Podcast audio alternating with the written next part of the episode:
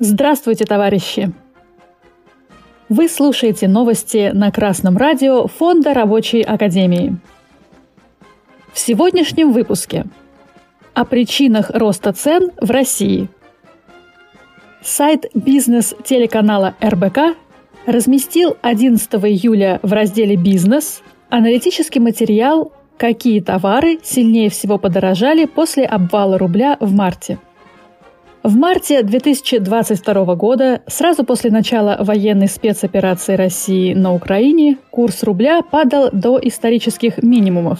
Пик был зафиксирован 11 марта. РБК изучил данные Росстата о 798 потребительских товарах и услугах, стоимость которых отслеживает официальная статистика – и составил топ-10 максимально подорожавших товаров в марте-мае 2022 года по сравнению с аналогичным периодом прошлого года. Мы не будем утомлять слушателей перечислением товаров и выросших цен на них. Каждый, кто ходит в магазин, это видит и без нас. Интересны в этих материалах не столько проценты, сколько то, как представители господствующего в России класса капиталистов пытаются объяснить происходящее. Вот что говорит о рекордном росте цен на овощи заместитель председателя правления Ассоциации «Руспродсоюз» Дмитрий Леонов. Ключевыми причинами роста цен на отечественные овощи в этом году стали низкие урожаи в 2021 году, а на импортные – резкое падение курса рубля – Капуста, по его словам, подорожала больше остальных овощей из-за того, что ее производство в агрохолдингах упало в 2021 году на 25%. Снижение отечественного производства, в свою очередь, связано с тем, что посевные площади капусты в прошлом году уменьшились, поскольку предыдущие два года цены на эту культуру были низкие – поясняет исполнительный директор Национального плодоовощного союза Гурий Шилов.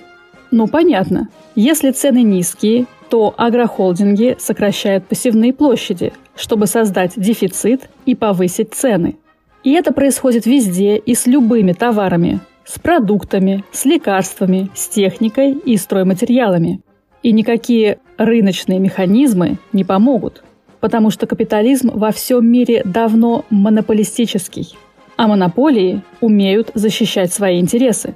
Надежды на конкуренцию тоже не помогут, просто потому, что любая конкуренция неизбежно ведет к монополии. Мы это видим на примерах конкуренции торговых сетей. Заканчивается она всегда тем, что более крупная сеть поглощает более мелкую, и устанавливается торговая монополия которая и устанавливает ассортимент, качество и цены на продаваемые в ней товары. Авторы статьи в РБК пытаются успокоить читателя. Власти поднимали вопрос о необходимости сдерживания цен, пишут они.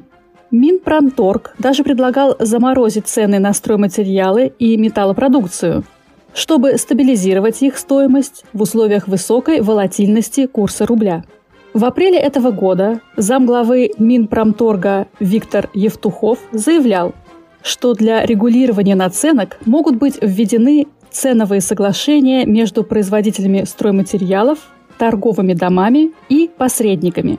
Каждый, кто дал себе труд прочесть написанный более века тому назад труд Владимира Ильича Ленина «Империализм как высшая стадия капитализма», моментально увидит, что это называется картельный сговор – и что ведет такой сговор прежде всего к ограничению конкуренции.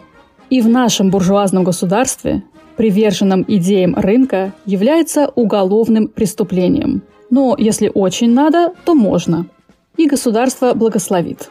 А когда благословит, то можно использовать не только для сдерживания роста цен, но и наоборот. Государство же свое, буржуйское.